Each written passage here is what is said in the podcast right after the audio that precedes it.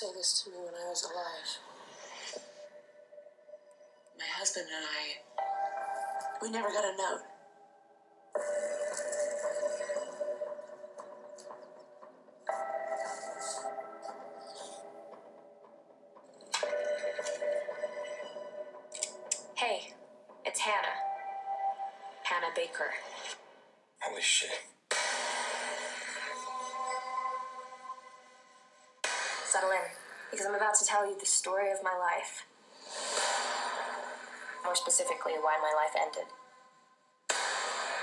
Listening to this tape, you're one of the reasons why. This is a wild game of survival. Is Hannah telling the truth? Don't believe everything you hear. Whatever Hannah thought she saw, she lied about it on those tapes because she's a crazy drama queen who just killed herself for attention. Hannah has secrets, Mrs. Baker. Hannah's secrets are what killed her. Maybe I'll never know why you did what you did. But I can make you understand how it felt. You don't know the whole story. What else do I need to know? You're just like the rest of them, but I'm not. Everyone is just so nice until they drive you to kill yourself. And sooner or later, the truth will come out. This is a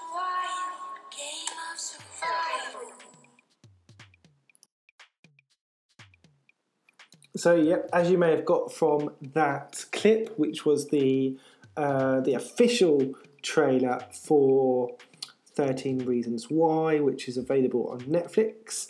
Um, today's topic is about 13 Reasons Why, the TV show. Uh, and I was very fortunate to have a guest with me on this show, so we're going to talk about that in the upcoming episode. Um, so, just as a bit of a warning for you guys, as we go through, we do try to avoid to be too graphic or anything like that, which I think we were good on. Um, but there are mentions of self harm, um, rape, uh, and bullying. So there are trigger warnings for you guys that may be affected by that. Um, I should also mention um, spoiler warning um, that we do talk about the whole season. Uh, we do talk about the ending and different plot points that happen throughout the season as well, um, including the writers' room episode, which includes the reasons why uh, and some of the filming uh, kind of topics and reasoning for some of the stuff that goes on within the episodes as well. So, uh, trigger warning and spoiler warning for this episode. Um, if you are unsure or uh, unhappy or unconfident in listening to this episode, I'd say just don't worry about it. Please skip it. Don't worry about listening to this episode. Um, there's plenty of other episodes that you can listen to. Um, so if you're not sure, just leave this one out. No worries. Um, for those of you that listen in, um, please make sure that you are also aware there are loads of different support networks and systems in place. Obviously, you've got um, the people that you're uh, around you, your peers, um, friends, and family as well. We also here in the UK, I'm just trying to pull up the number before I give it wrong. Uh, we have the Samaritans. Uh, so if at any time you feel the need uh, for a little bit of extra help, a little bit of a chat, um, you can call them. That's a free phone number, 24 hours a day. Um, and the phone number that hasn't popped up now, that's really annoying because I don't want to give it wrong, is uh, in the UK it's 116 123, uh, and in the Republic of Ireland it's 116 123 as well. Uh, and you can also contact them by email, which is jo at samaritans.org. Uh, and I believe there are also um, different but similar support sites in the US, Canada, and other countries around the world. Just having a quick look for. Uh, there's a few different support networks that are available in the US. So I am, I think, going to say the best bet is possibly to have a look online and make sure you're aware of that. I do have, I think, is an American phone number. I'm not 100% sure, so I'm not going to give you that one. Um, if you are in other countries apart from the UK and Ireland, please do have a look online. Make sure you're aware of those relevant support networks. There's always going to be a phone number or an email address that you can call and contact. There are lots of people that are out there that are there to um, support you provide you with advice, information, guidance, um, or just to listen to you. Um, so please do remember, remember, remember. Please do remember, you're not alone out there. Uh, thank you. Hello and welcome to Mike's Open Journal, uh, episode 57, as we've just found out because I had to check. um, and today we're going to be talking about 13 Reasons Why, and I'm very fortunate again to be joined by my lovely guest. Hi, my name's Nafisa.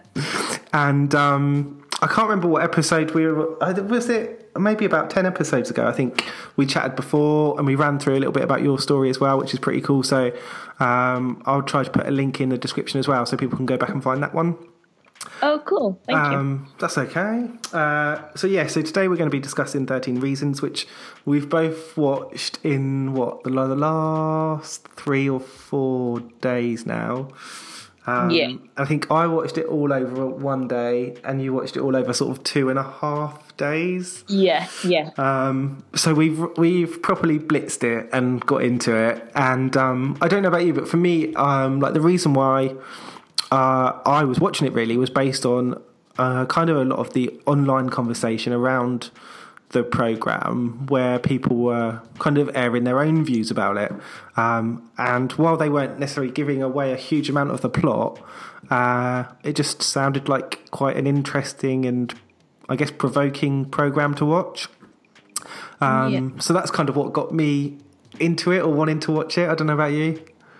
Yeah, no, I mean, I heard a lot about it um, online, but I didn't read too much into the comments because I wanted to make my own decision on it. Um, but I had heard like it was a lot to do around mental health, and it really opened people's eyes to some of the issues, which, because I have an interest in mental health, got me very intrigued. And I won't lie, I'm also a fan of the producer. Um, so that was quite interesting as well, which has got me interested in it at the same time. Oh, that was cool. I think, oh, yeah, I don't know. I think it's one of those, like having gone through and we had a discussion before we started about, like, I've got a few notes and things like that. And um, I've just gone back and rewatched the, like, the writers episode, like the one that's after the season finishes. And, Yeah. like, even within that, I kind of feel like, I'm, I, I don't know if I've got to the stage where I'm now overthinking it, um, but I was like, it's almost. I don't know. I don't. Uh, tell me if I've gone off on one here, but I almost feel like actually now the program isn't talking about like mental health illnesses, but just mental health in general.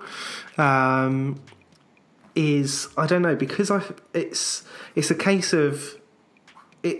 I don't know. Oh, I don't know. No, I know, I know exactly what you mean. I don't know feel exactly- like it hones in on any one particular thing. I think there's so many topics that are picked up.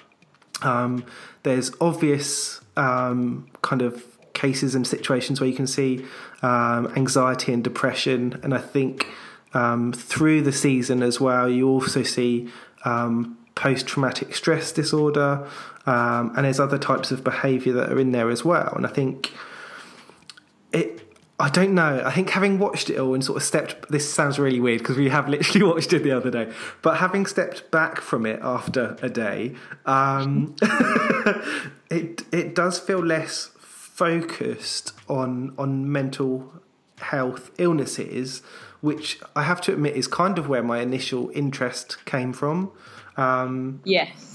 and No, I completely agree with yeah, that. does that does it, I don't know. Am I am I going off? No, on- no, I think I think you are. I think I think in the sense when when we talk about mental health, I guess because we have such an interest in it, Yeah. we talk about it a certain way, and that way wasn't reflected in the show. Mm. Doesn't mean there isn't.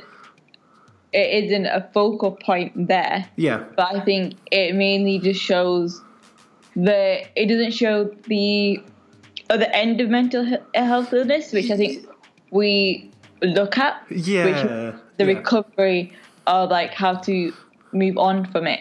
It very much focuses on the darkness that comes through that rather than afterwards. Mm. Really think- interested if they did like a show, uh, maybe like in ten years down the line, where we could see like how some of the events have triggered some of the characters. Hmm. That would be quite interesting because then then you'd be able to see, um, you'd be able to see like recoveries, you know, like in terms of like mental health and stuff. Yeah, That and it, certain things that you can go through. Am I making sense? Yeah, I think so. I think it's that. Um, I don't know. It's that idea, I guess, that oh, if someone suffers from um, anxiety, like there'll be a particular way, and let's put all the focus on that. Or this is a program about like post-traumatic stress disorder, and it's exact. And I think that's kind of what I.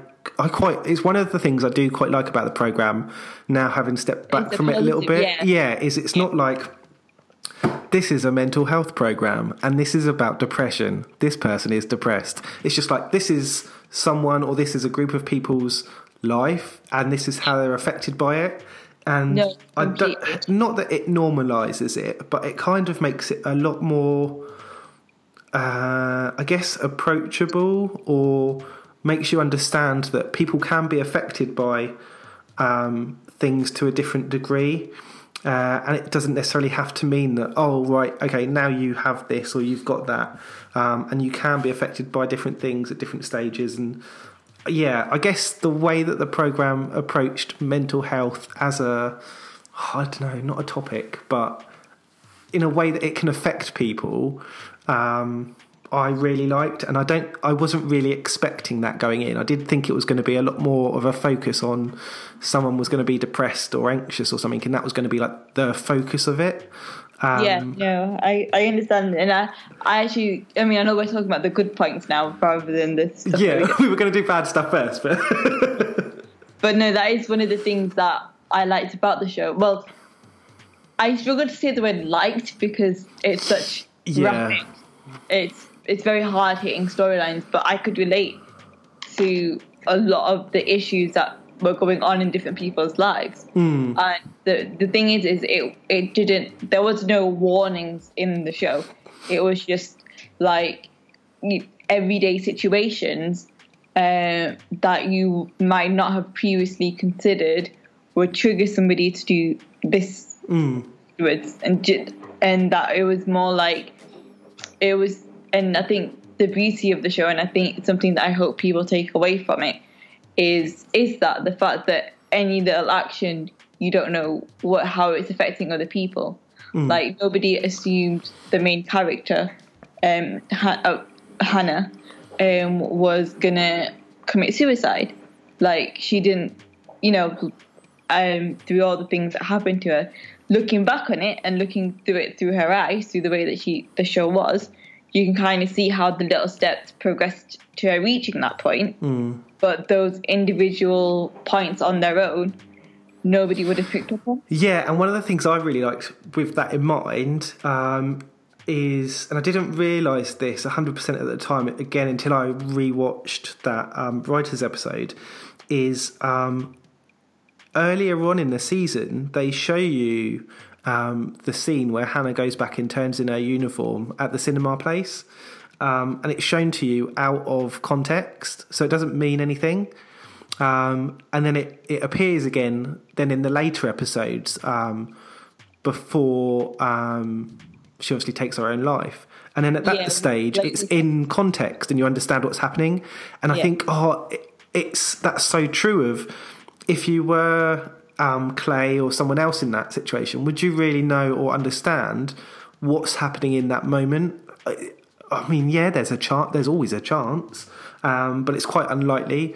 And I thought that was Especially when you're a teenager. yeah, teenagers are not self-absorbed, but they are very in their. Everyone is in their little bubble, myself included. When I was that age. I think Like, even even now though, if if uh, I don't know, it's that little small thing of you could quite there. There are little, like you say, there are little clues here and there, and it's very easy to miss. It's not always something, but it could be.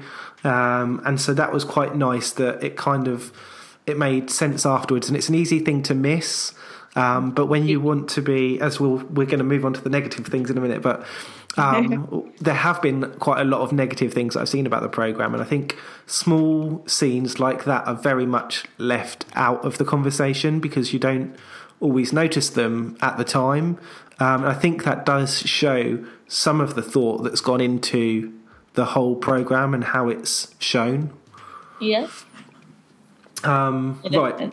Okay, let's hit up. There's been loads of negative stuff um, online about the program, um, which some I agree with, some I don't. Um, for me, actually, the fact there's negative stuff about this program highlights kind of the reason why the program not Was made to exists. But yeah, it has promoted conversation and discussion about self harm, suicide, rape, bullying. Um, and if it does nothing else other than that, that's amazing. It's done Um, its job, really. The, yeah. you know, it's done what the producers and the directors wanted it to do. Yeah, and I don't think they've done it by showing anything that is. well, You can argue about the word factually, but it's not done anything that couldn't be described as untrue in any kind of particular circumstance. Everything that's in the program will have happened to someone somewhere at some time. Um, maybe Just not all clear, of those the- things the- together, but Yeah. Just to be clear for the listeners, though, it is it isn't based on the book isn't based on a true story. Yeah. But if you watch the program, or if you have already watched the program, the situations that the characters are in, all of them, are real life events. I think most of us, um, at least ninety percent of us, would have felt at some point in our lives, and I think that's why it's promoted such a big discussion. Yeah, because it hit it's hit home to quite a few people, mm. and I think that's the the the amazing thing about television in general, the fact that it can provoke that sort of emotion and discussion. So.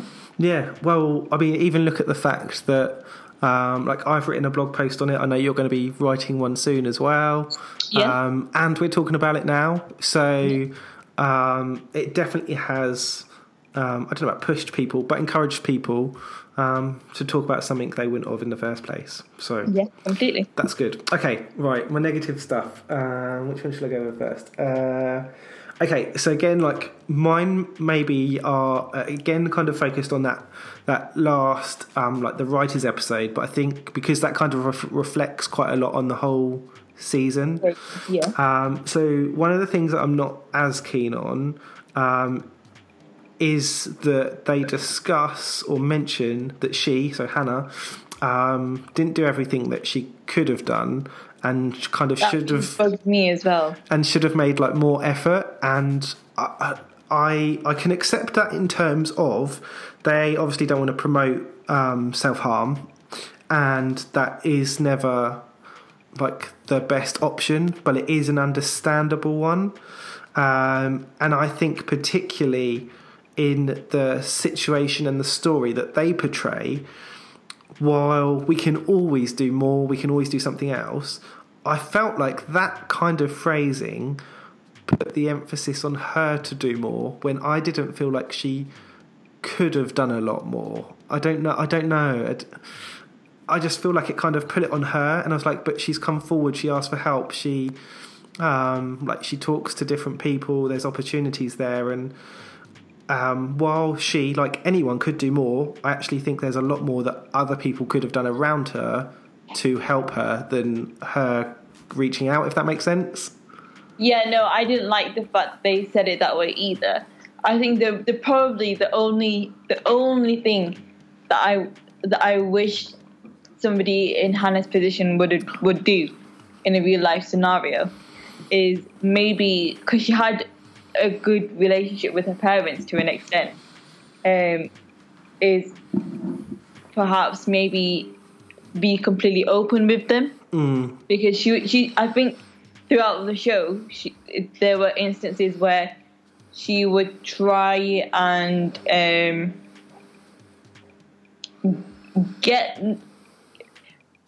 get their attention maybe but also uh, like when she was gonna go to uh, there's a scene where there's a party scene and she didn't really want to go to the party and she was looking for an excuse not to go. Um, uh, and instead of hesitating like that and like trying to get her parents to to say what she wanted them to say, hmm. maybe just being completely honest and mention the fact that she was struggling herself. Yeah, or I think I mean, that's easier said than done, though. That is yeah, I think for me the thing would be, and I guess they don't mention it because it opens up a different area to the program, um, but it's reaching out to those sort of support networks that are there, like Samaritans or someone like that, um, because it Yeah. it's understandable, like you say, that you're in that particular situation. You try as much as you can to talk to friends and family, but because they're people that know you, I think it's natural that you hold back from those people. Yeah. Um, and then in the school setting for a, a young person, kind of the same as a work setting for arguably an older person, there can be a natural reluctance to share there. Um, and I query whether that's why they stay away from or don't mention as much any other type of support really through the program. Um, Because, Also, also the support Yeah. varies from country to country. yeah, Um, so they wouldn't. It would have been as relatable. I don't think it would have had the same effect. I, um, did I don't know. I think everywhere's probably got some sort of No, they do, but I think like crisis hotline or something. yeah. I mean, it, depending on how they worded it, they could have definitely touched upon it. But I think if Yeah. you're gonna do like a particular group or something, then um, that would have been a bit tricky for them to do. I, But yeah, I I, where you're coming from. yeah, I don't, I don't know. I can understand why it's not included because it opens up. I think they try and keep it quite internal, um, which arguably is how young people live. It is very much about your school life is everything, um, and that sort of direction, I guess, moves away from that. So I can understand again why that's not in there. Um, and I do like that that is promoted in the last episode as well. So it's good that they mentioned that there. Um, one of the other things I didn't like, and you will get your turn, is um, in the I think it's the the last season episode um, when Hannah goes to see the counsellor, whose name I Yeah. constantly forget.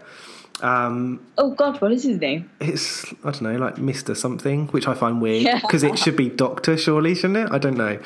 Um, uh, no, it doesn't have to be because in America. oh, does it Um, not? Because you you just need like um, uh, it's not the same as like a psychiatrist or Oh, so you're uh, just like an advisor sort of thing.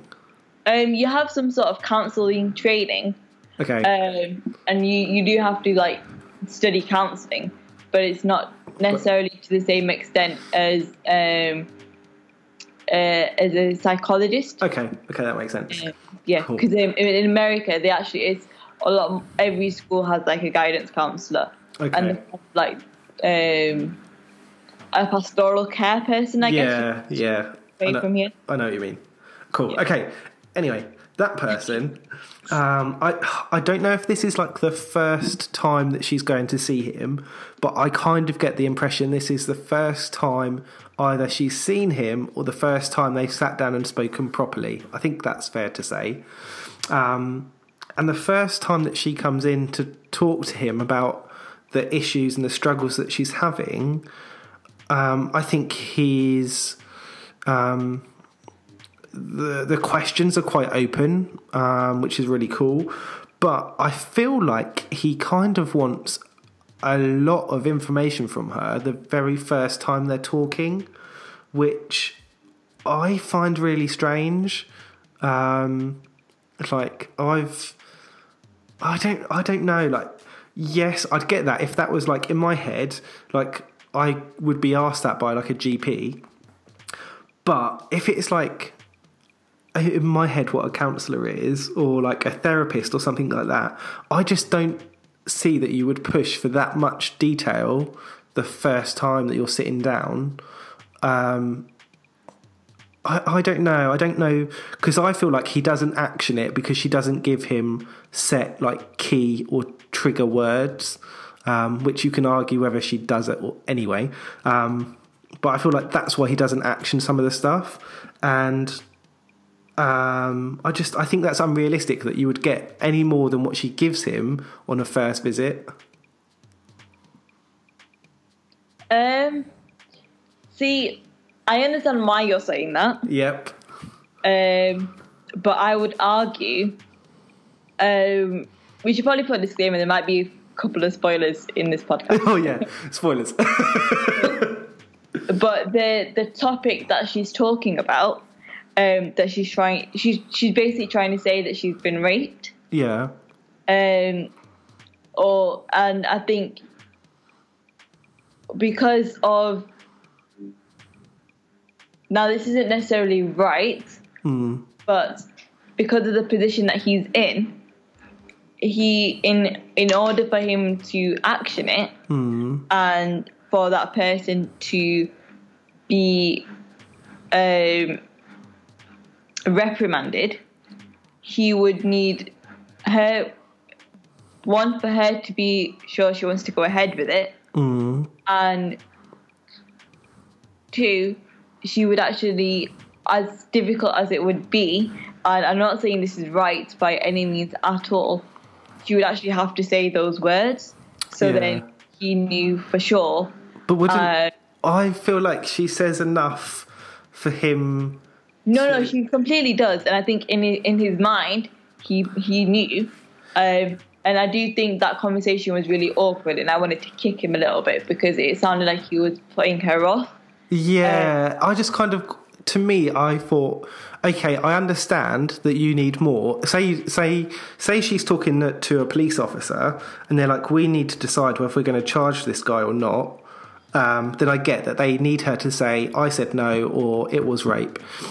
But as a counsellor, the first time you're talking to someone, I don't understand the requirement for them to say that. I feel like she completely says enough to essentially say something, whether this is rape or not, has happened, and he should be advising or directing her to like some sort of support for uh, like a sexual assault victim or to the police or both rather than like was that really rape oh and yeah I didn't like the fact that he said that, or that's the way that it was perceived. yeah So, you know, he was Which- trying to like question it and put doubts in the head. yeah However, what I would say is that uh,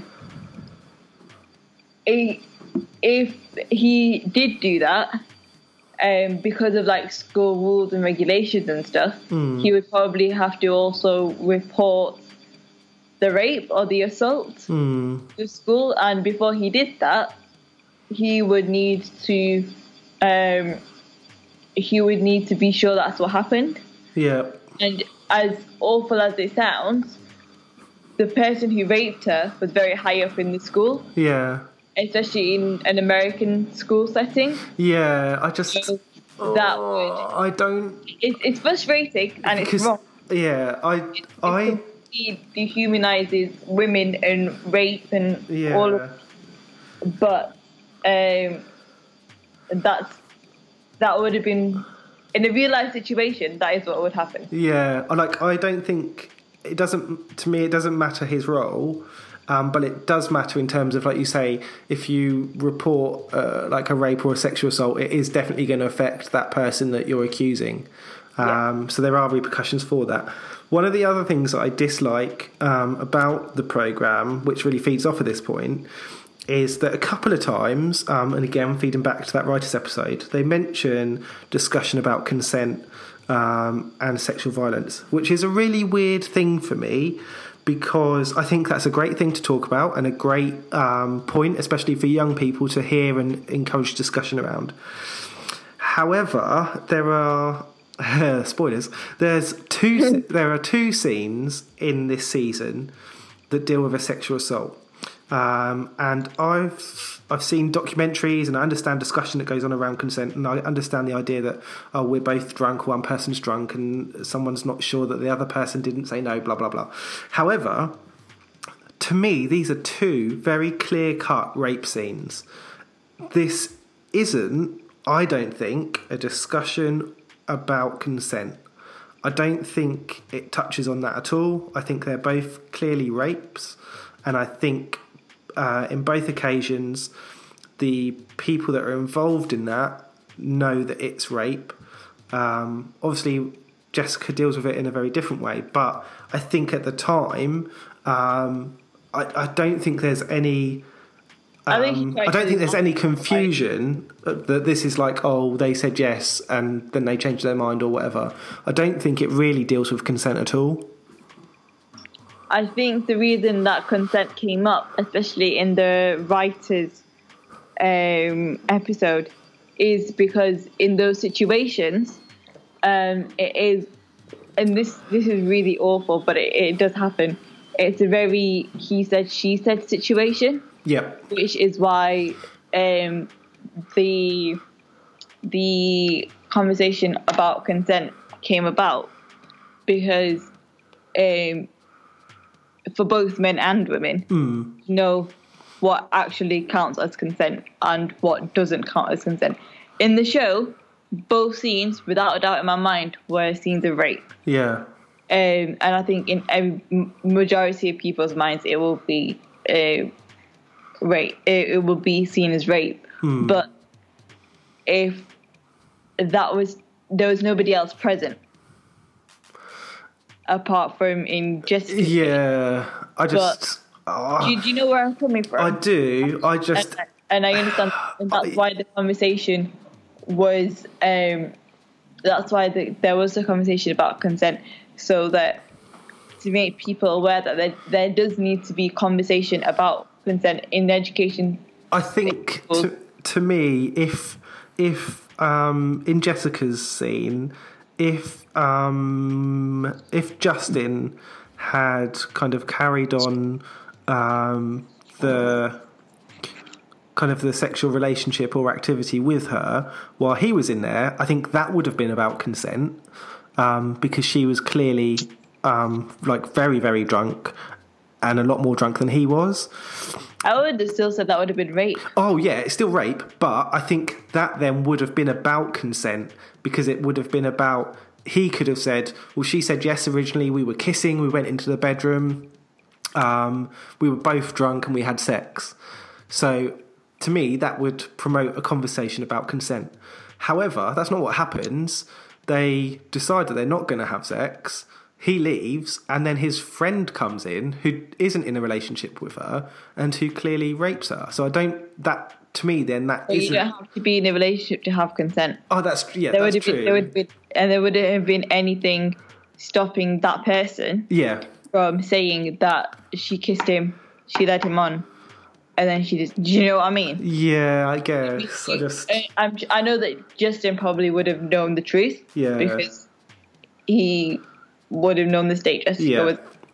And if he was strong enough, Yeah. and if you have that tie to um, the character who raped Jessica, Hmm. um, he he would have been able to speak out in court and that type of thing. Yeah. But if somebody else who walks in on them, found out what was happening or something, um, he would have been able to twist it around Mm, um, and stuff. And there would have been nobody to really deny that. And the same for when that person raped Hannah yeah. there was nobody else in that area.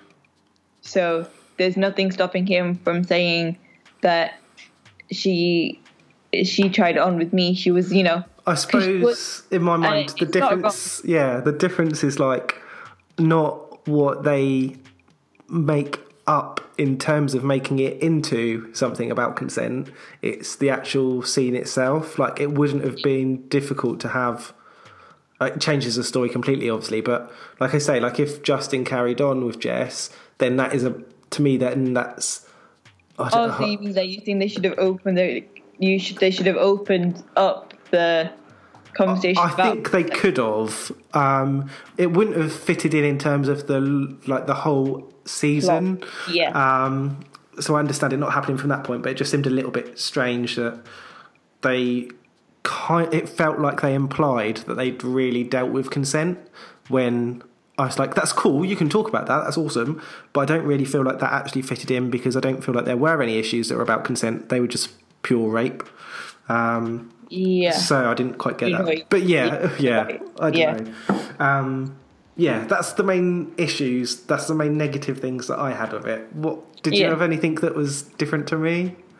Actually, no. Um, I felt a little bit uneasy watching the last episode. Okay, Um, certain areas of it, which I I think you might have done as well. Yeah, I yeah I found It's not necessarily a, a bad point because I think it was needed, or I think it Hmm. kind of. I understand why it happened, so Yeah. it's not a bad point. It's just uh, an uneasy point. Um, Yes. It's something that would stop me from And I- recommending a program to certain people, maybe. Totally, and that's why for me, I wouldn't recommend watching this program. However, I would love to talk to people that have watched it because for me, like it was triggering, but I knew it was going to be triggering, and I watched it not regardless of that fact, but I watched it knowing that fact. Um, Yeah. And again, like we spoke before we started, I personally didn't find the scenes um, like uh, what do you call like horror movie shocking in terms of it wasn't jumpy. Like you knew the scenes were coming, you knew um, the the kind of things that were going to happen. You didn't know. It was a it was a bit more graphic than I was expecting. Um, It was very much more graphic than I was expecting the end the end episode, especially. Yeah, I, I thought it was. I, I, I feel like I was a bit more prepped for it because I felt it was going to go in that way, that it was such a big point of the program that they wouldn't cut away from it. Um, and I think you're. This sounds so weird to say.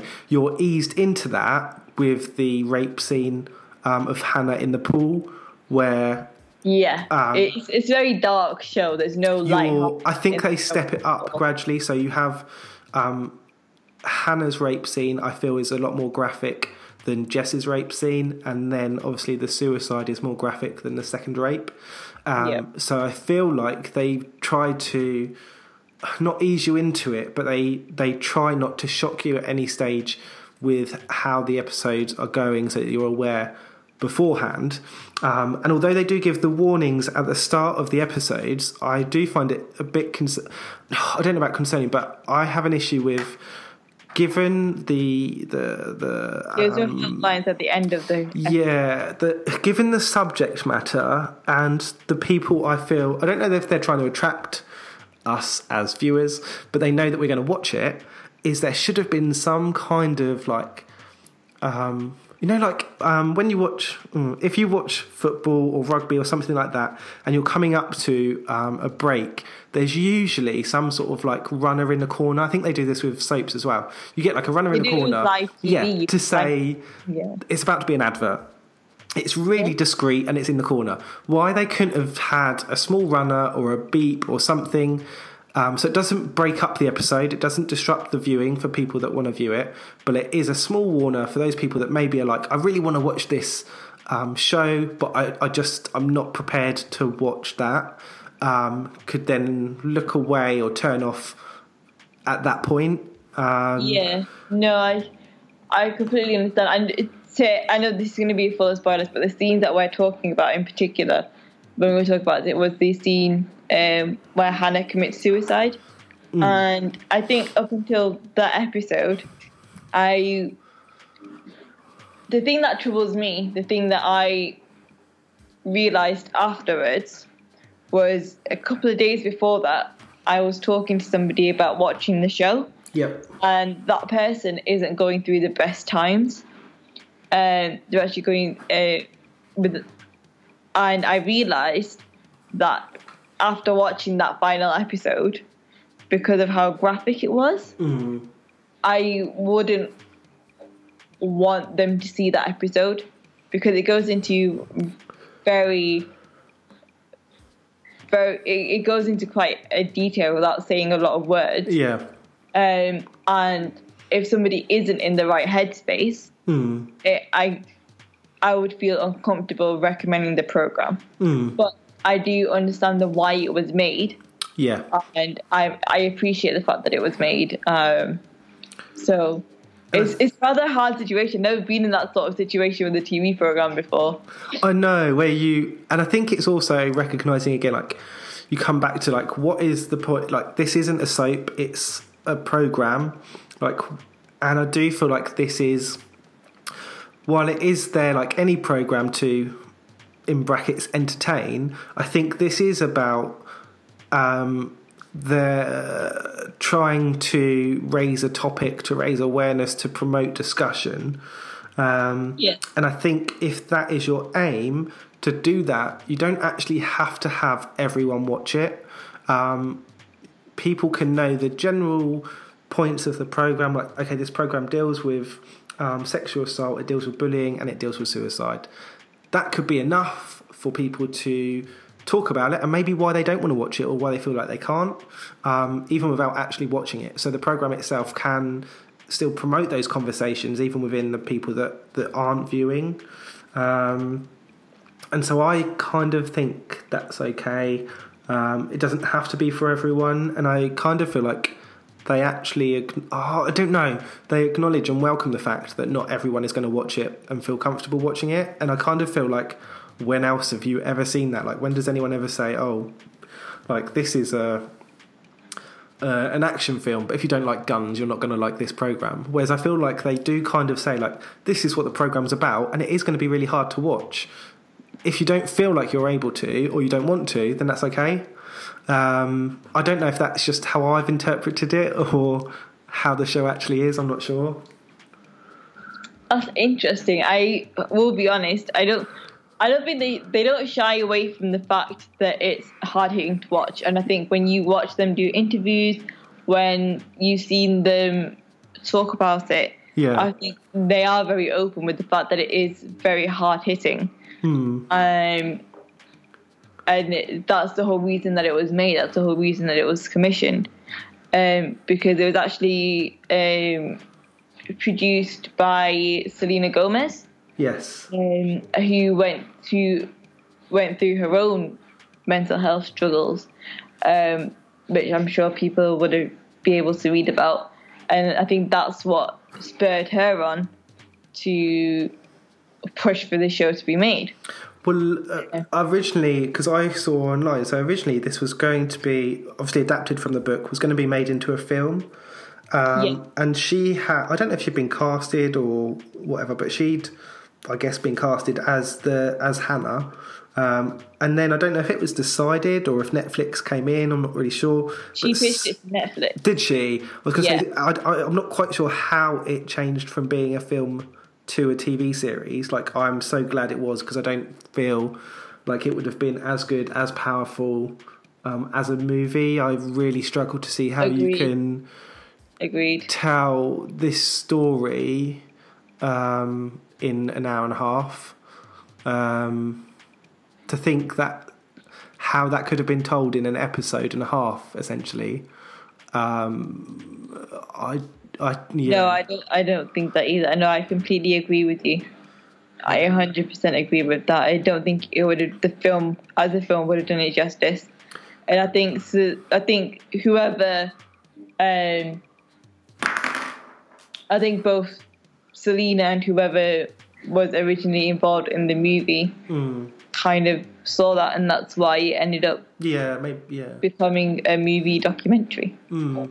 And I'm glad as well on that point that I didn't feel like I knew anyone in the cast, whereas I would have known Selena Gomez or recognised her. So it was quite nice um, with this show, I guess with any show, but with this show to really pick up on like those characters are just those characters. I don't have any preconceived like um, roles, names, character traits for those people because I don't know them. Yeah, no, definitely. Um, although saying that, like, I am actually on IMB, IMDb at the moment. Yep. Character who plays Bryce, who arguably is my least favorite character of the show, Yep. has actually been in some pretty amazing TV shows, Okay. like big TV shows, but I haven't seen them. What's he uh, been in? He's been in um, Awkward. Don't know. He's been in in iZombie. Don't know. CSI Cyber. Oh, I know CSI Cyber. Yeah, he was, um, he was in one episode of that. He was in the Oh. Min Project. okay, I don't He know. was in um, NCIS. Oh, like NCIS. No, don't know who he was in that. Oh, He was in been Glee. He's been in stuff. Jeez. Okay. But he's been in like, but but he's been in, like two or three episodes of each of them. Um, I thought Hannah, whoever played Hannah, looked familiar, but not enough for me to think she was anyone. I she feel- wasn't anything that I've noticed. so I, would- I had a funny feeling she looked like somebody else rather than she was somebody, if that makes sense. yeah. Um, cool. Okay, I think so. If we moved on to good stuff now. Yes, we have. Okay. Um, what kind of fits into?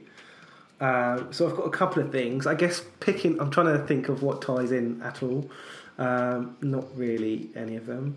Uh, We've touched on quite a lot, to be fair. Um, so, one of the things I I really like is that um, I feel like, and again, this maybe comes from the writers' episode a bit more, is that there's a little bit of an emphasis on like Hannah fails because um, Hannah takes her own life.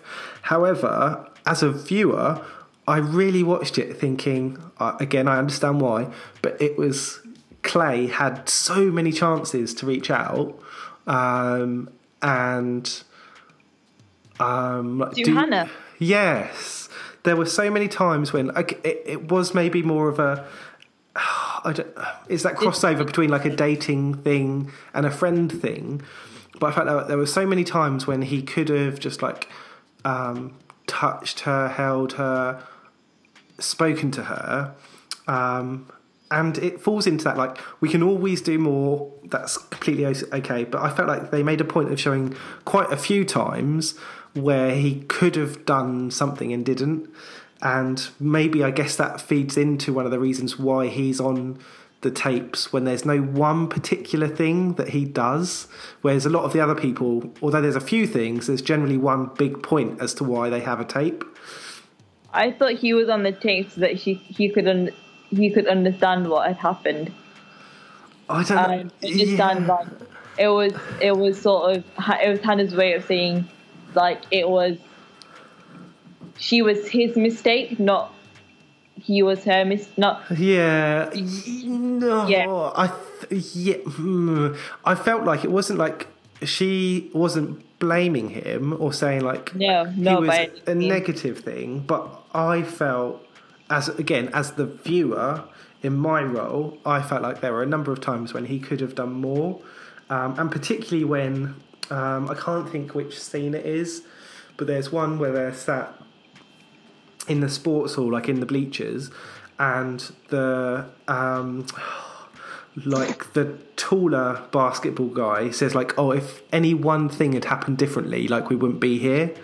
Um, and of all of them, I felt like Clay had, although he hadn't really done anything wrong, he had the most chances to reach out. Um, and I thought that was actually a really nice thing to show because I think one of the main points for me about the program um, is about reaching out and about like sending that text or giving that person a hug or saying how are you? And the thing that i took away were there were so many times when he could have done something that i understand like we get nervous we get anxious we doubt ourselves um, but just like just one time could have made a difference. Um, and so i really appreciated that in a positive way of like um, do reach out do ask rather than like a blamey way if that makes sense yeah, no, completely and, and that is something that I took away from the show, not just in the instance of Clay, but in terms of like with all the other characters. Because apart from Bryce, I actually um, felt for them all, and I think I don't think any of them particularly were harmful, like bad people, hmm. which I think is was intentional. Which I think why Bryce was the person who did what he did yeah rather than any of the other characters because I think that is something that they wanted to hone in on. Hmm. I mean, as soon as I finished watching the show, I was like, I was I was really emotional after I watched the show. I actually like just texted people like my friends and stuff just to say that you know um, that I love them, um, and I wrote a letter to my sister. yeah. Um, and that's what and it and it really honed in on the fact that you don't know everybody's story 100% you don't know what's going on in their lives and any little action could have a consequence. Yeah. it- which sounds quite harsh and I um, and I don't mean that people are necessarily horrible on purpose or you know we're all you know if something happens and that's like that person's going to be triggered. Um, it's just to be more wary of your surroundings and trying to like assess the situation and basically just think before you speak. But as teenagers you don't really tend to do. But I think, um, like, uh, maybe not necessarily consequence, but it's just a natural reaction. Like everything you do will have some sort of reaction, I guess. So everything has a knock-on effect. Yeah. But to what extent is um,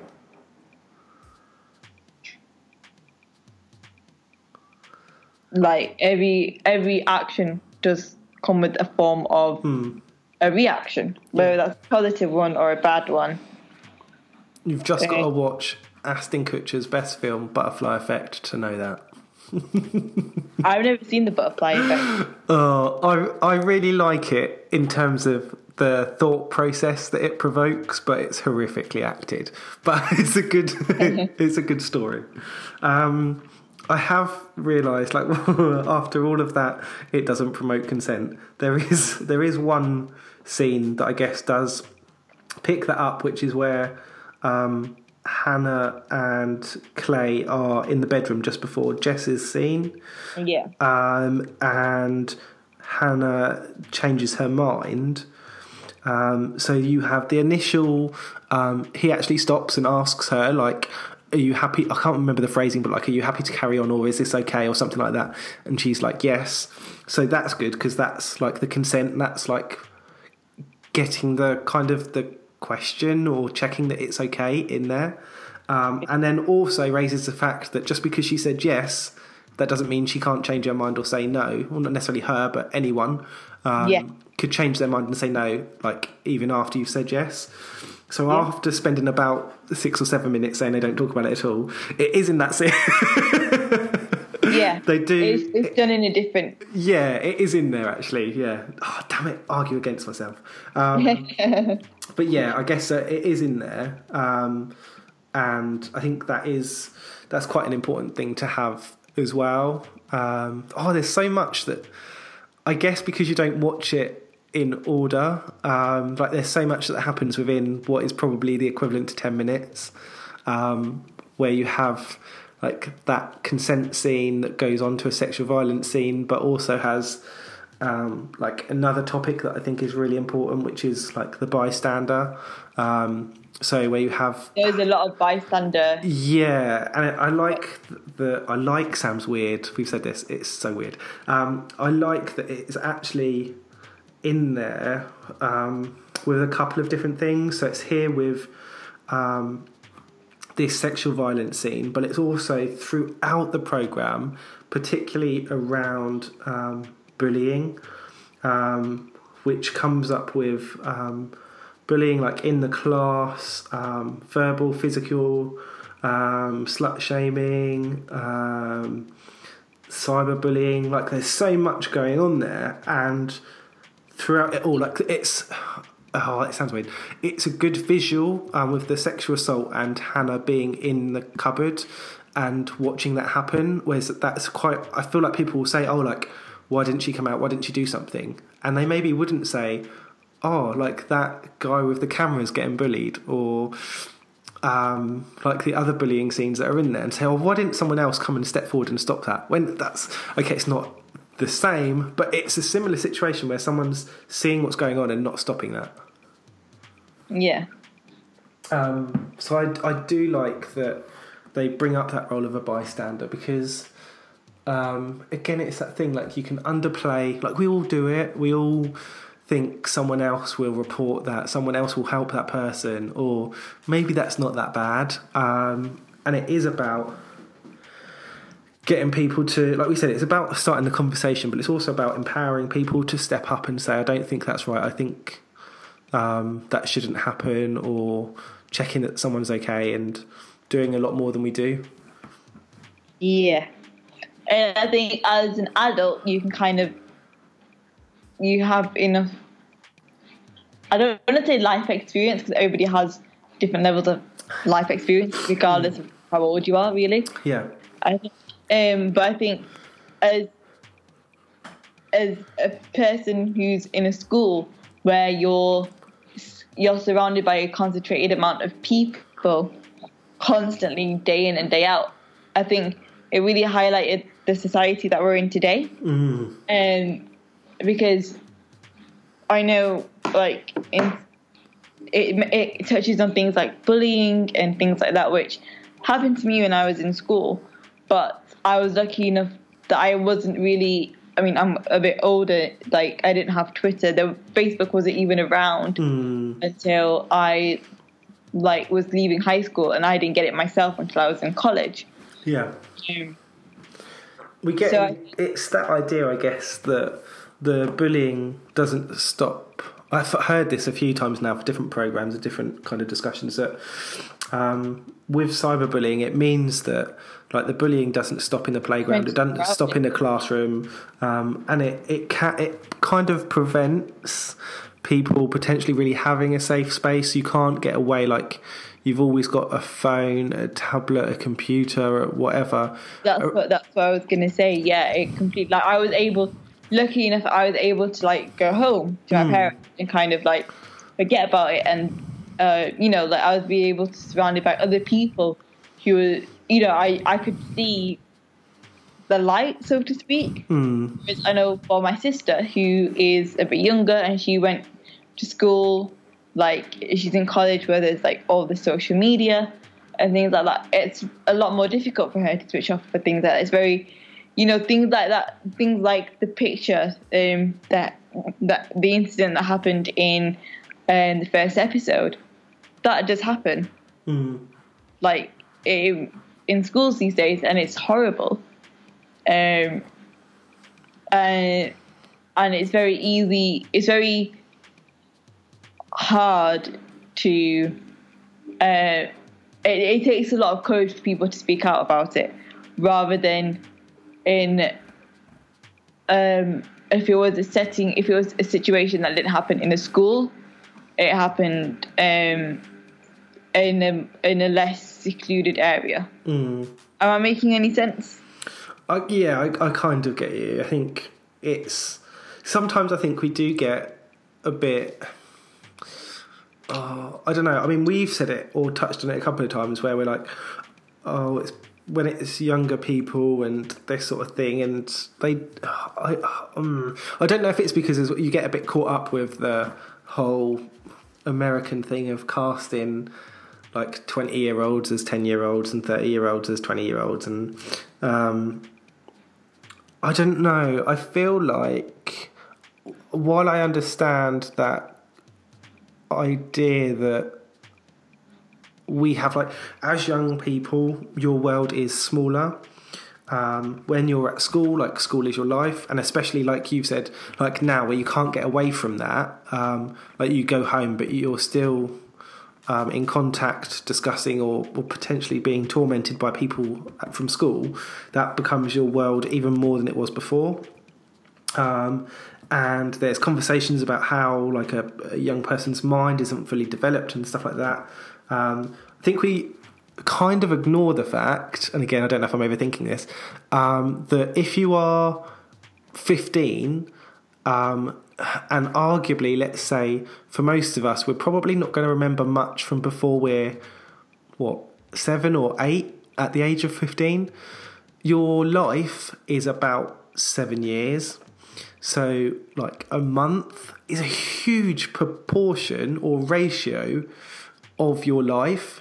Whereas when you're 25, 30, 40, 50, 60, a month is a much smaller percent or ratio of your life. Um, and if you think of it from that point of view, you understand a little bit more why arguably smaller things um, or um, environmental things actually make so much more difference or impact on younger people. Does that make any sense? Yeah, no, and I think And it's I think that's the one thing that's not always thought about.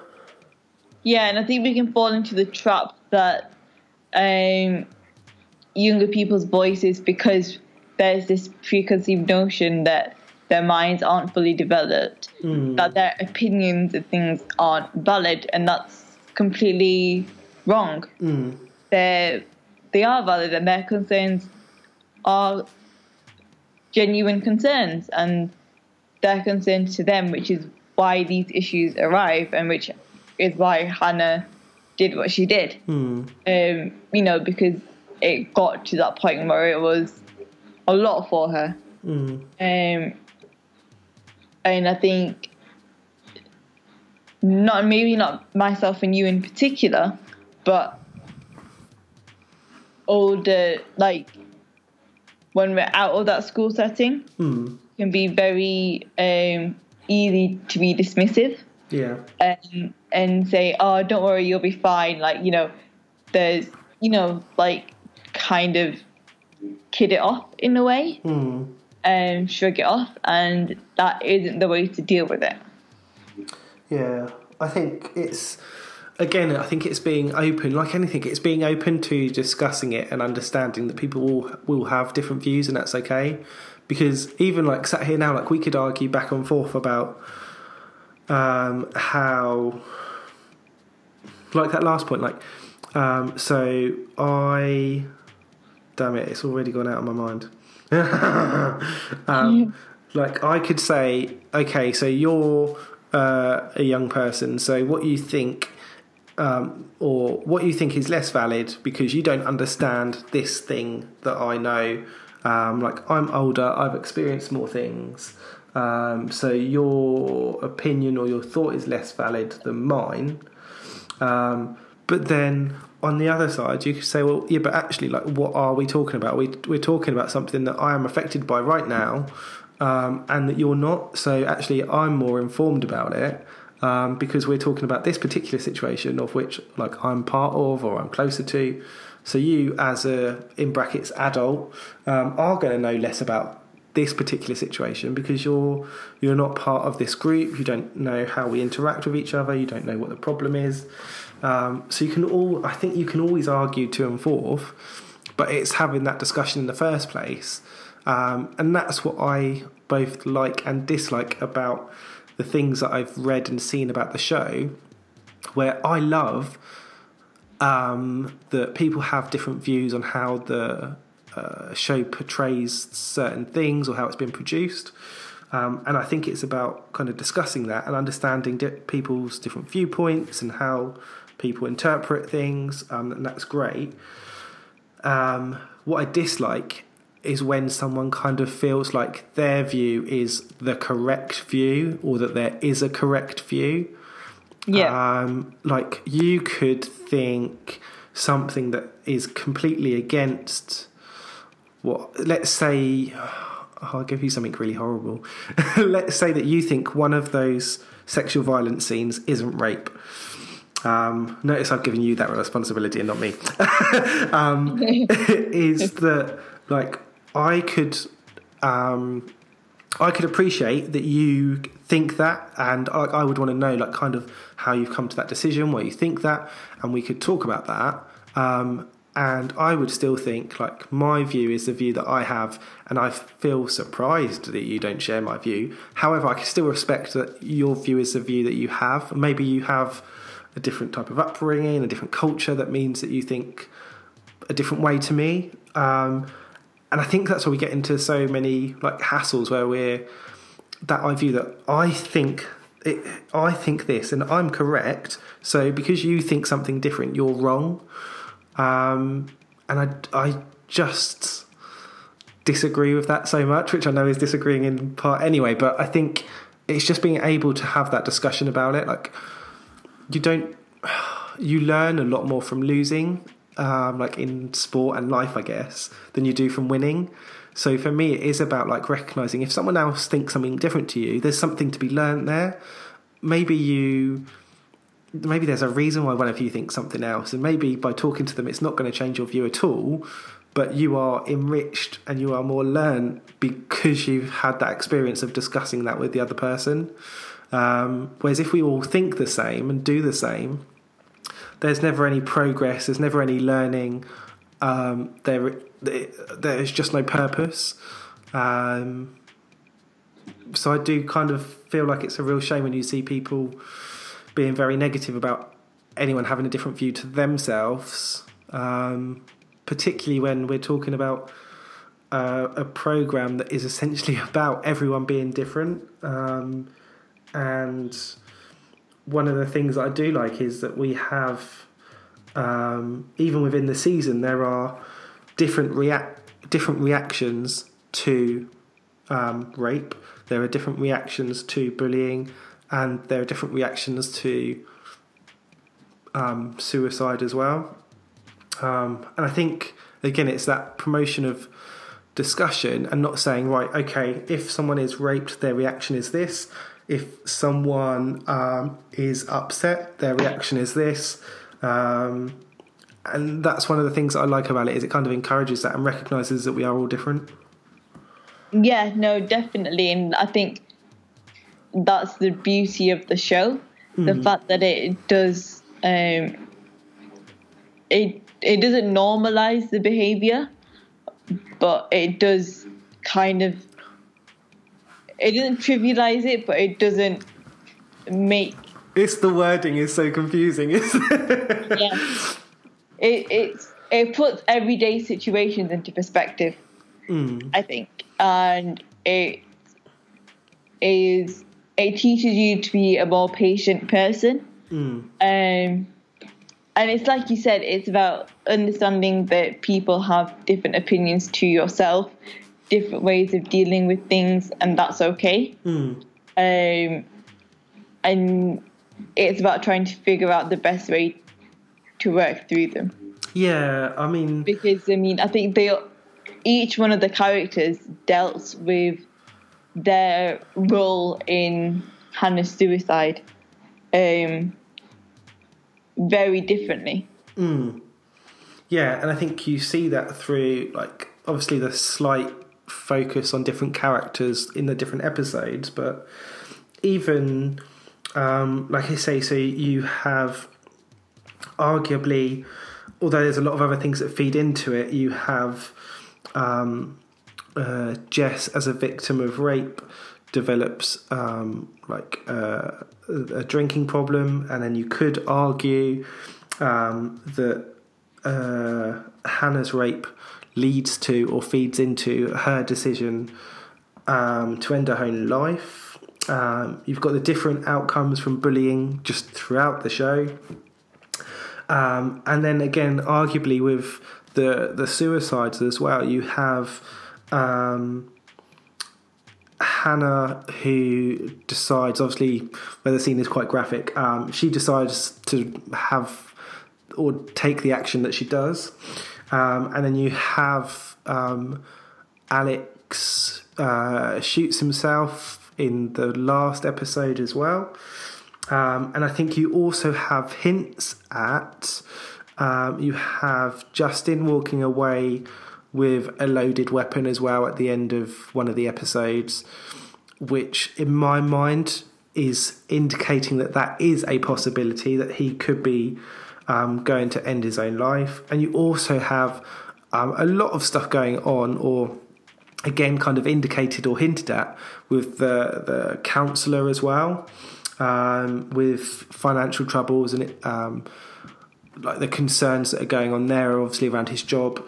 Uh, and I just I think that's one of the it. Although it feels a little bit tacked on at the end, it does recognise that this isn't. Yeah, it, generally is like kind of Hannah or Hannah and Clay's story, but actually shows the different effects of those other characters as well. They don't all act in the same way, or it's not that one person is kind of held up as the this is the one that matters and this is what happens.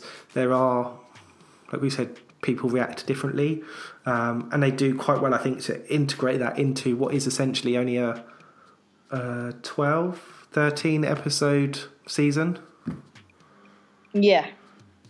No, I completely I completely agree with that, and I think, um, like Alex is a very clear example. I think of somebody who wanted, who had the all the signs were there, but they were all individual and they Yeah. were all scattered amongst other storylines in different episodes um, before it culminated in the final one.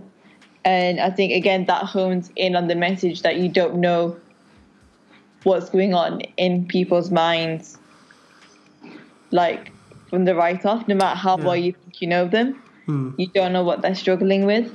Um, you don't know how they're struggling. The other pe- the other characters in the show just thought that um, he was struggling um, because of everything that was going on, which he was. But I don't think they they thought they were all struggling on the same length, same wavelength, and he obviously um, was struggling with it. I don't want to say harder because I think it was hard for all of them. They expressed it differently. They all self harm themselves in some way or form. If um, you think about it, um, in terms of like what actually like, I don't mean like setting their wrist, but I mean like, do you, do you know what I mean? I know, yeah, that there are other ways you harm yourself, yeah. And and I think they all did that to an extent.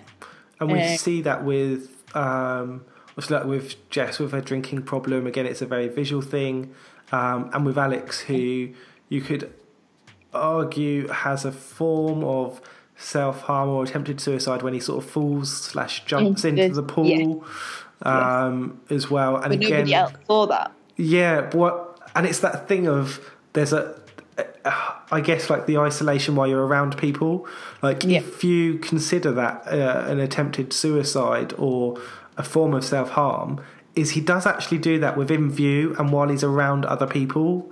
Um, and yet, even then, it's not recognised as anything that is a problem. Um, and you can argue as to whether those characters would care or not, but at the end of the day, he does it in front of people. Um, and I think that's quite an interesting, I, I, I suppose, thought process there that um, you can be around people and still be alone, or you can show signs and they can still not be noticed. So um, I think there's a lot of stuff extra. I don't know if it's you read into it because you want to read into it, or you're meant to read into it. I don't know. Um, No, no, I think in, in, in the particular case of Alex, and um, I completely agree. Um, I think I think in that instance, they wouldn't the way that it happened. They might have just assumed that he, unless you were studying him closely, you wouldn't have seen the way that it happened. You would have seen. Again, spoiler. yeah, I think we've spoiled it. Yeah, I know. You would have seen somebody um, just jump into a pool from the side of your eye rather than the way he actually did it. Uh, it's only if you would be watching him, you would have realised how long he was underwater for, and maybe his position when he did like how he how he jumped. But I think the because the people that he was with were also involved in the the uh, the storyline, like through their own reasons. yeah, Um, they were kind of focused on that. no, I think you're right. I think for me, it was just on top of the scene itself. It was quite uh, uh, an interesting metaphor. I think for um, being around people or the signs being visible. On top of the scene itself. Um, yeah, I think I saw it in a different light as well. Um, Explain. so obviously like you've got the actual scene where he's falling in and there are people around him and um, like they've got other stuff going on or they're drunk or they're messing around with each other and so they don't see it but um, like in terms of the the like the metaphor of he um, he is around people um, and he is forget the scene. Just he's around people. He is visible to people. Um, he is interacting and communicating with people like a few seconds before, um, and yet in the moment that he takes action to harm himself in some way, um, while those people are still around him, he feels um, isolated Great use of words, by the way. and um, unhappy, uh, and yet he takes that negative action, and their non-response isn't through not caring in my metaphor it's through they don't pick up on the cues that are there they Yeah, don't see exactly. him step away from the group they don't see him essentially self-harm um, even No. though he's around them so it's almost like the meaning of the scene rather than the scene Yep, it's the underlying. It ties in with the theme of the show. Which Yeah. You never know what is going on in somebody's mind, how somebody is Yeah. feeling, and to always have that in the back of your mind when you're speaking to somebody. Um, Hmm. which you know, you can never have all the time but again it's that idea that we I think it comes with practice, isn't it? I think Hmm. um, I think we we're all we've all done it. I think we've all been Yeah. self-absorbed at some point in our lives, um, uh, and I think that's part of being a human. It's part of human nature. Sometimes that we can be so wrapped up in our own world that we don't always see the bigger picture. But in saying that, I think what the show does is allows us to be more conscious of that.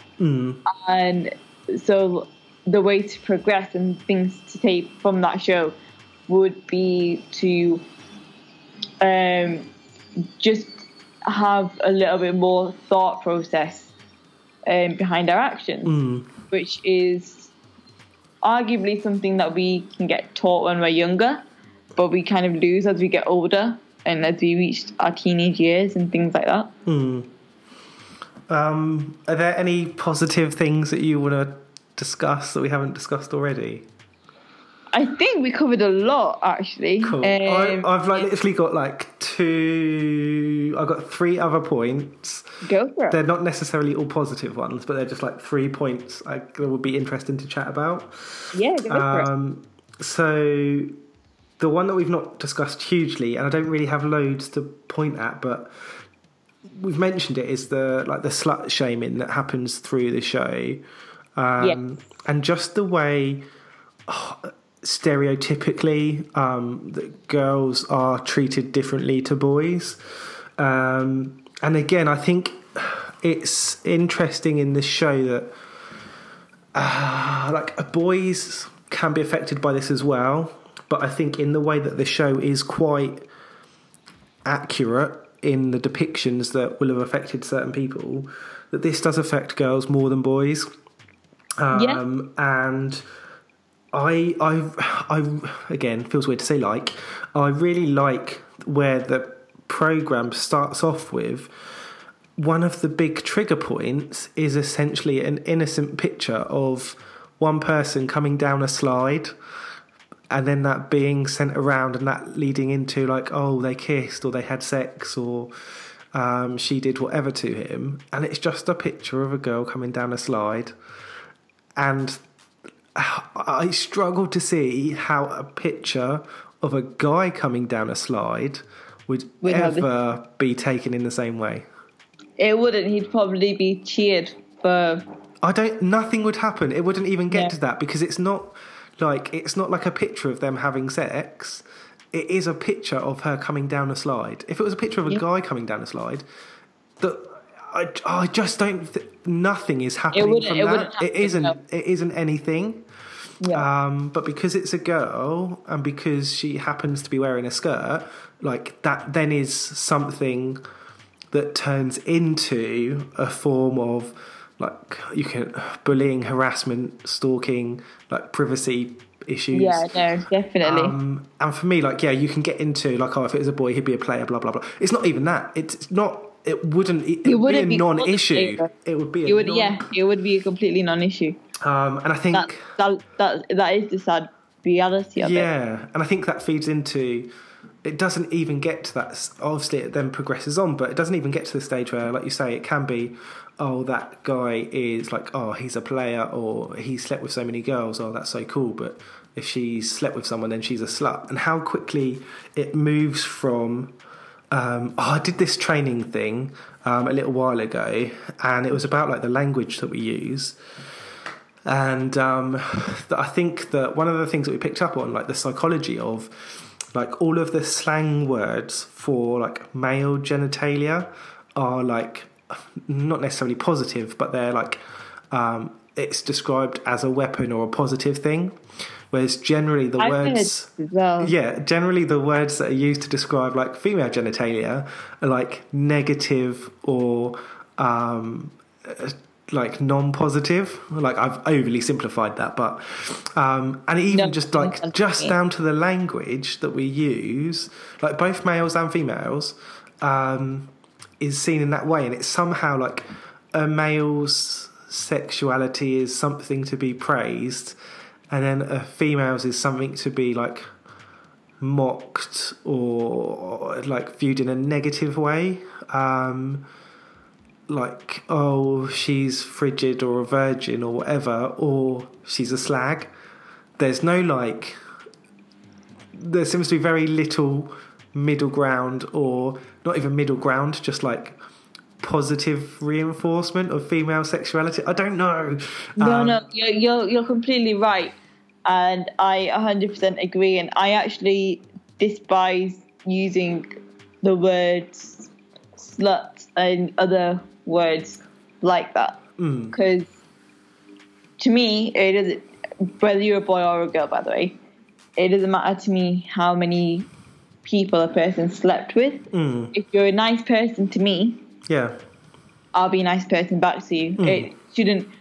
wh- Whoever you slept with should not have an effect on your character. Yeah. It should not give have allow people the preconcepted notion of um your character, basically. Mm.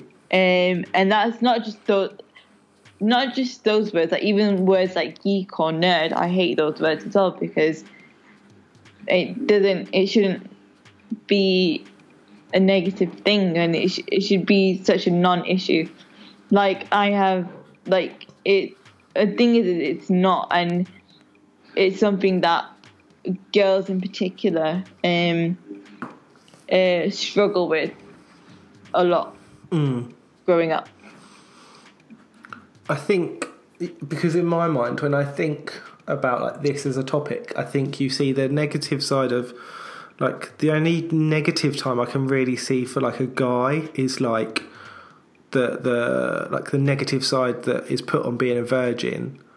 Um, I think you get that, and then I kind of feel like once you're past, not once you're past, but once you've had sex, then there isn't like a I don't. I don't know. I don't feel like there is a negative thing. I guess in terms of like, oh, if you're dating someone, would you really want to go out with someone that has like a massively high number? That might then come into effect. But like you say, at the same time, it's not like that's a commonly held view. Like that's just going to be your personal choice.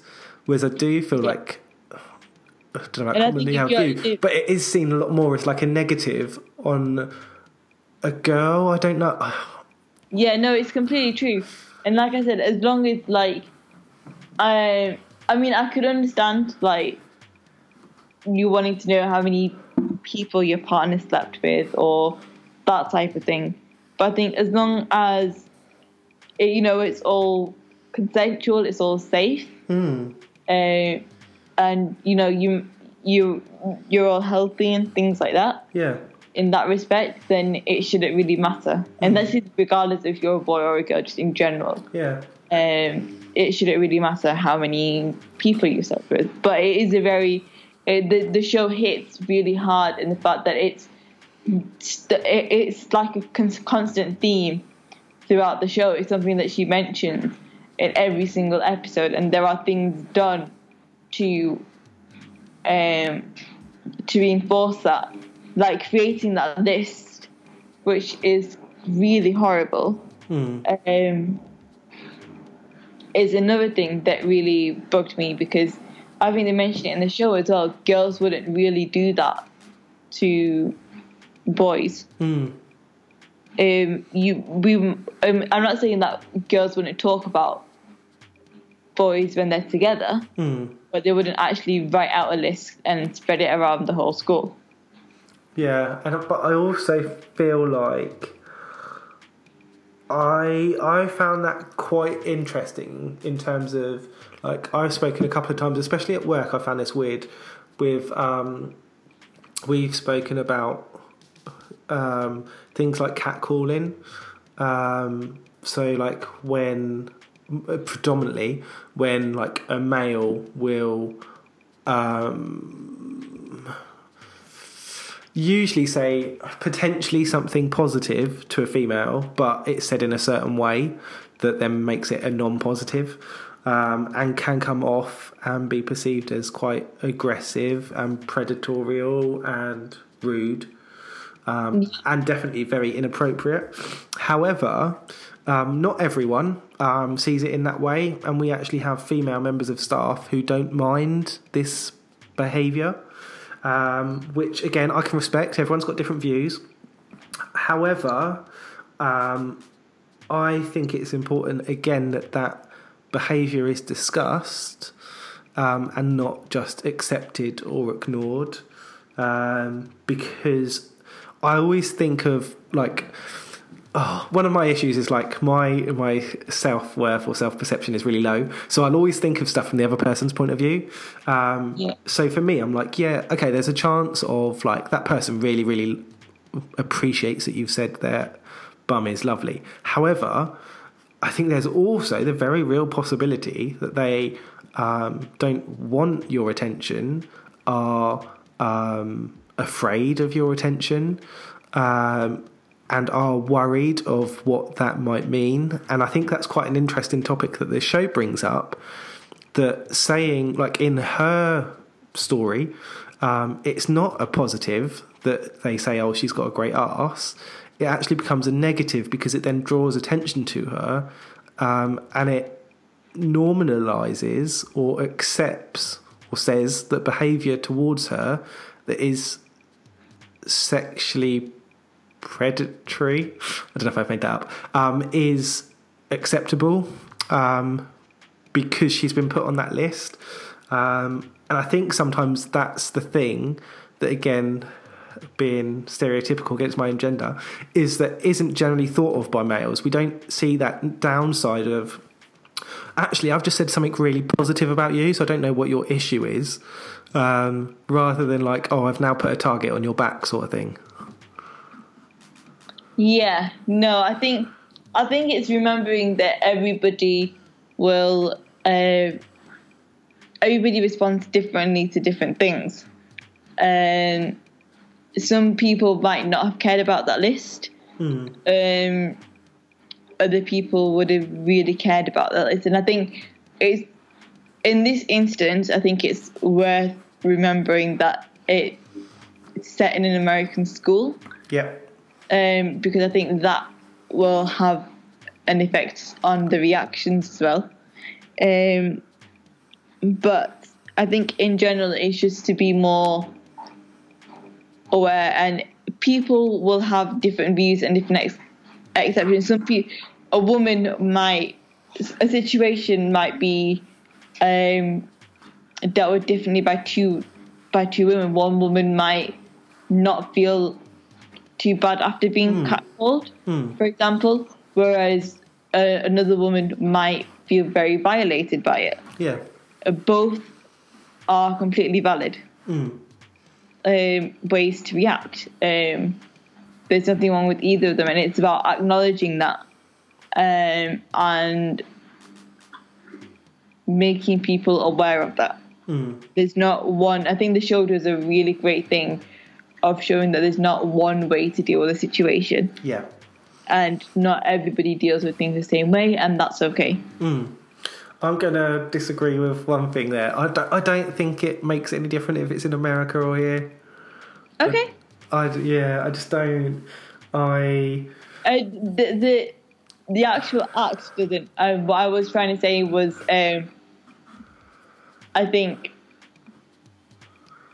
I think lists like that don't very wouldn't really get made in a, in a British school, for example. I reckon they would. I reckon they would.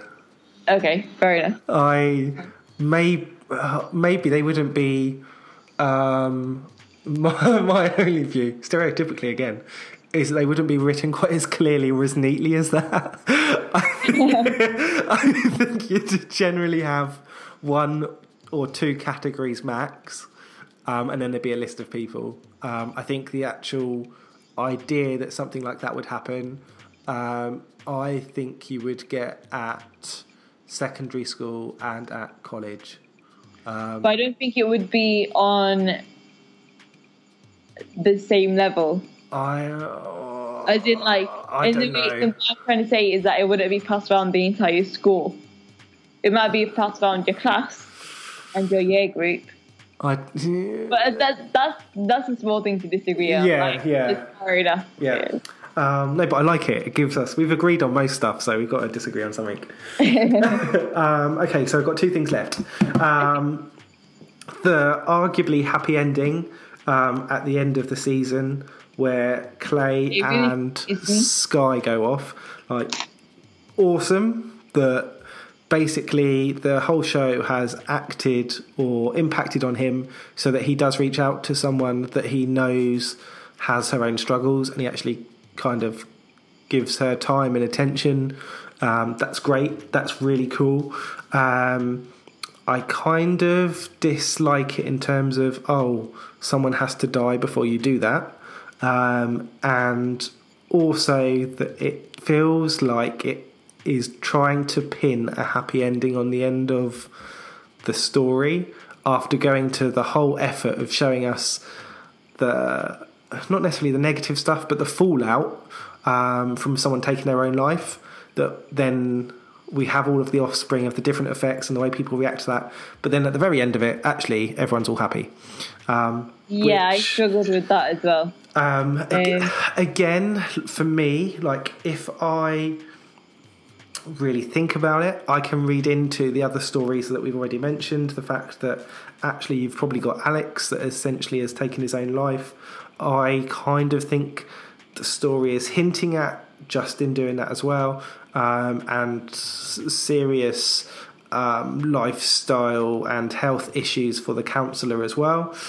Um, and you still end with um, Jess being a, uh, a victim of rape and still having Having to deal with that, the, yeah. the, the drink problem slightly, although she has kind of a clear out. Um, so that stuff's all there. So I'm, I'm kind of okay with it. It's not a happy, cheesy ending, um, but I don't know. Again, I, f- I, I feel like I quite like it because they're not giving you that simple hand-fed um, answer. You do have to think about it a little bit. Um, which is the only reason why I'm, I don't get too hung up on the happy ending because I feel like there is quite a lot of arguably negative stuff that's going on there, and you, by being a, a slightly intelligent person, can recognise that.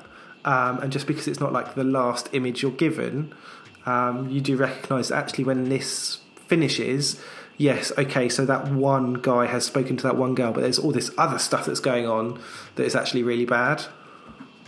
But do you think you know that because of our interest in like our knowledge of mental health and the Um, effects no, I could have later on? I think that's my thought process because that's what the show has hinted at, um, and the the way that characters have evolved, the show content, um, and just generally being quite invested in it.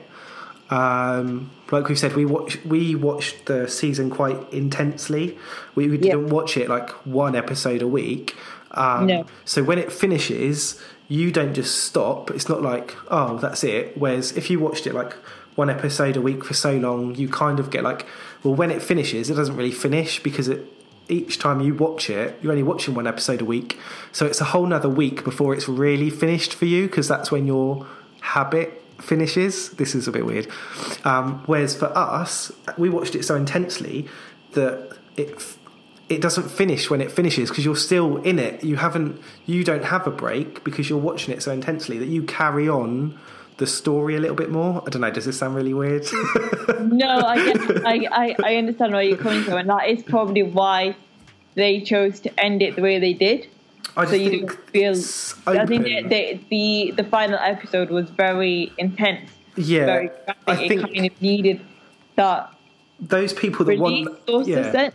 those But people I that do want agree the with happy you. ending. I, I wasn't a huge fan of the ending, um, in the way like they left in the car. yeah, like I- I, would have liked to. I like the fact that Clay reached out to to Skye. yeah. Um, I think they could have done that a little bit differently. Mm. Um, in the way, but I am glad they did that. I think it was a case of here's the happy ending for those people that want it, and for those of you that want to see a deeper meaning, there are those other things going on, but you have to sort of remember that or think about that yourself. Yeah, That's how I'm choosing to view it, um, because I, kind of feel like that's how it's intended. Um, but yeah, that's just how yeah, that's how I've interpreted it. sorry. Um, and then the last one is a bit of a, a mush together. Um, so it's one of the things that um, I feel like is kind of maybe touched on through the season, not too much, but it's there. Um, and then it's specifically mentioned, I think, twice in the writers' episode, um, where they're talking about suicide because for them that's obviously the main point of the show, I guess. But I think this is also really relevant for rape and for bullying. Um, and they say um, so suicide is an uncomfortable um, topic, um, but it does happen. Um, so we have to talk about it, which is true. But I feel like by saying you have to talk about it, it that's arguable. However, then that's followed up with um, like it's dangerous not to talk about it, and I think that's the more important thing. Um, when people have spoken about, and we've spoken about the things that we like or dislike about the program, and it's not it is a program, so it is about views and ratings and whatever. But I feel like it's more than that, and that's why you do have the difficult scenes. Obviously, they are specifically talking about the suicide scene, but I think also the rape scenes, and maybe for people that are affected by it, some of those bullying scenes as well. Um, and I think, like we said, we, you have to acknowledge why it's not based on a true life or real life story. All of these things individually will have happened to different people. There's nothing in there that I feel is unrealistic. Um, these what's scary about things, these things do happen, and I'm not like, oh, I can kick a football into a bin a mile away. It's not like it's possible. No, like this happens, and it happens depending on your terminology, it happens a lot. Um, and so it is really important that it's spoken about, not just to talk about it and to share views, um, but because the more we don't talk about it or we hide away from it, the more that increases the, the stigma, the loneliness, and everyone, not just those people that are affected by it, but everyone's inability to talk about um, topics like rape, bullying, uh, and self harm. Yeah, no, I completely agree. And I think we both touched upon it at some point whilst we've been talking. As difficult as it was to watch in some areas, um, we are glad that we watched it Yeah, ultimately, and we are glad that it's out there for people to see to gain conversation from. yeah, and I think we've both said. Oh, it's so annoying that we agree so much. um, we've both said that we both, although we don't like the terminology, we both like the program, but we wouldn't recommend it to people. Um, and I think that's that's not because it's a bad show, but it's because we recognise maybe this is the bit where it does come in that we are more invested in um, or involved in mental health as a topic.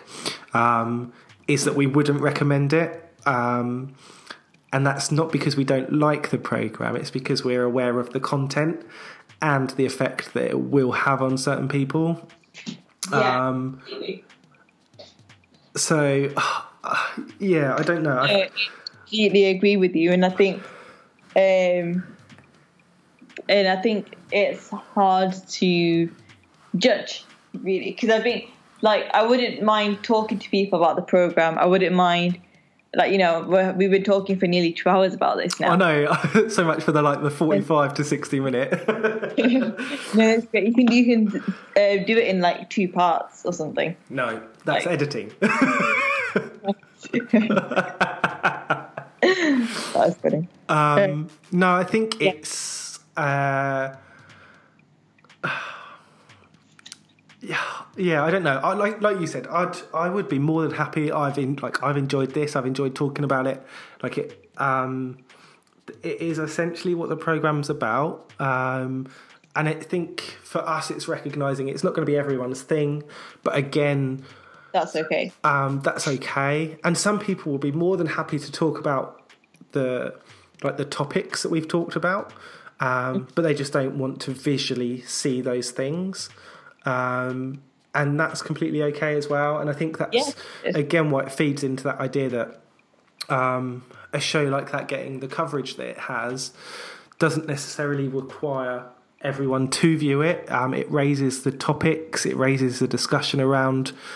That I'm sure there's other stuff in there, but for me, like it's kind of rape, bullying, and self harm. It raises those topics. Um, it makes us talk about it. It encourages that. It maybe not in the program, but because of the program, um, it flags up um, support networks and provision that's available, and um, that can never be a bad thing.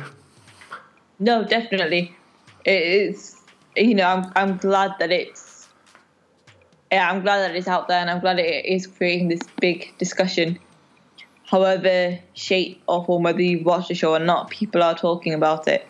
People know it's out there, Which and is I really cool. that's really yeah. And I think it shows that there is a need for it, and that people are willing to talk about it, and people are wanting to know more, wanting to know how they can help, and that can only be a good thing. That's awesome. Um, any final thoughts from you? No, I just wanted to say um, thank you very much for having me on the podcast again. Oh, that's okay. Thanks for coming on. Like, it's a it's a cool topic to kind of get into because, like we've said, I think we both um, we both appreciate like being able to talk about um, about mental health uh, and about the topics that are going on in that program. And although we have agreed on like ninety five percent of the stuff, um, like we're quite open in that we don't feel like we need or have to agree on everything. Um, and I think, like we said, that's that's what the show's about. That's what I enjoy. I think it's what you enjoy as well. Like being able to have that discussion with um, people that might have different views and kind of feeding off of that. So um, it's been really cool. Um, if people want to find out a little bit more about you or from you, where can they go?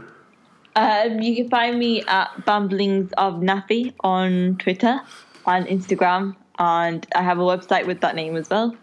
Um, I talk a lot about um, beauty, fashion, mental health as well. Um, I also have a YouTube video, and I just talked about um, things that I wish I knew as a teenager, and that talks about things like bullying and stuff like that. So if you're wanting to know more about that, you can check it out there. Oh, that's cool. I don't. I haven't. I don't think I've seen this one. I think no, I haven't. It's the. I think there's two people. There's yourself and one other person that have done. Is yours as a teenager or as a 15 year old? I've seen one that's as a 15 year old. Teenager. Yeah, Teenager. I think there's yours and one other person's that I need to watch. Um, 'cause- the link. Yeah, the other person's was specifically 15, which I thought was kind of weird, and I wondered if that was like t- so it is on a like a different tag, um, so it's not like uh, because I've seen ones that are 16, which I guessed was like oh because you're leaving school sort of age. Yeah. Um, so I wondered if that's why theirs was 15, just to be on a different tag. Um, cool. Okay, okay. This wasn't a particularly a tag. It was just somebody did the video and it really inspired me to do my own Oh. version of it. That's cool. Yeah. tag me, tag me, tag me. I Um, will. cool. Okay. Uh, it is getting late, so I might edit tomorrow now because I've got to get up. Um, but yeah, thank you very much for for coming on, and thank you very much to you guys for listening into um, the podcast. Um, all of the stuff's over on Twitter. There's some stuff on Facebook. The website's uh, mikesopenjournal.com, so you can go there and check out um, all of the previous episodes uh, of the podcast with the I think the 30 most recent or something like that are available on Acast and on iTunes. Um, but there's all of the back issues on the website as well. So thank you very much for listening. Um, final words? I feel like you were going to jump in there with something. No, no, actually, that's really exciting that you can like listen to them on all those Yeah, channels. well, I only just like I, I went and double checked the other day, and I was like, whoa, whoa, whoa, whoa, where's like the stuff before episode whatever? And I don't know if I've got it set so it doesn't feed like all of the information, or I don't know because I'm using like all free services um, for the podcast, so it's possibly because it won't hold all of that.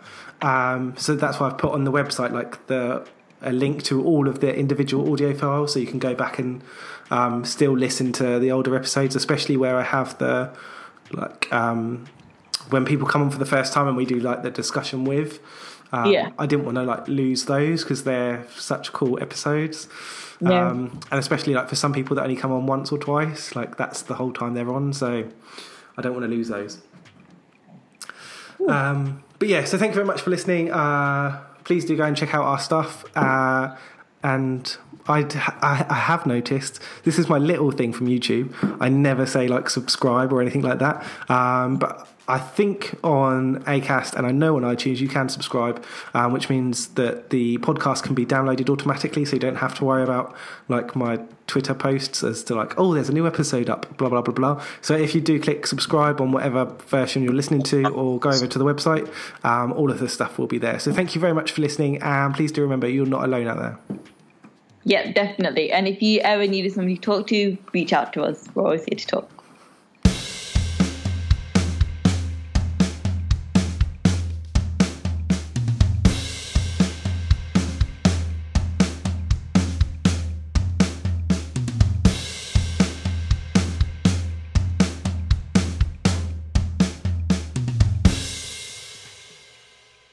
So thank you very much for listening to that episode. And just a reminder, if you were affected um, by anything in this episode or by the TV show 13 Reasons Why, um, in the UK and Ireland we do have Samaritans which are available anytime, 24 hours a day on the free phone number which is 116 123. Uh, and I did double check that UK, UK, that US uh, phone number, which I'm just going to do again quickly. And in the US, you have the National Suicide Prevention Lifeline, uh, and the phone number there is again, it's free, confidential, uh, is 1 800 273 8255. Uh, you can obviously reach out online as well. There's lots of different support. Uh, predominantly, as I know, in the UK, we have Samaritans, we have Mind, Rethink Mental Illness. Uh, there's lots of different support out there and available. And obviously, you've got friends, family, um, peers that are around you as well um, as any kind of professional services and support that you may seek out as well. Thank you very much for listening to this episode. I hope you've enjoyed it. Um, I hope it has, along with the TV show, promoted conversation and discussion around mental health, um, but also the other topics that are featured uh, within this show 13 Reasons Why, which is really difficult to say continuously. Um, so, thank you very much for listening. I hope you've enjoyed the episode. Um, please do be safe out there. Please remember you are not alone. Thank you.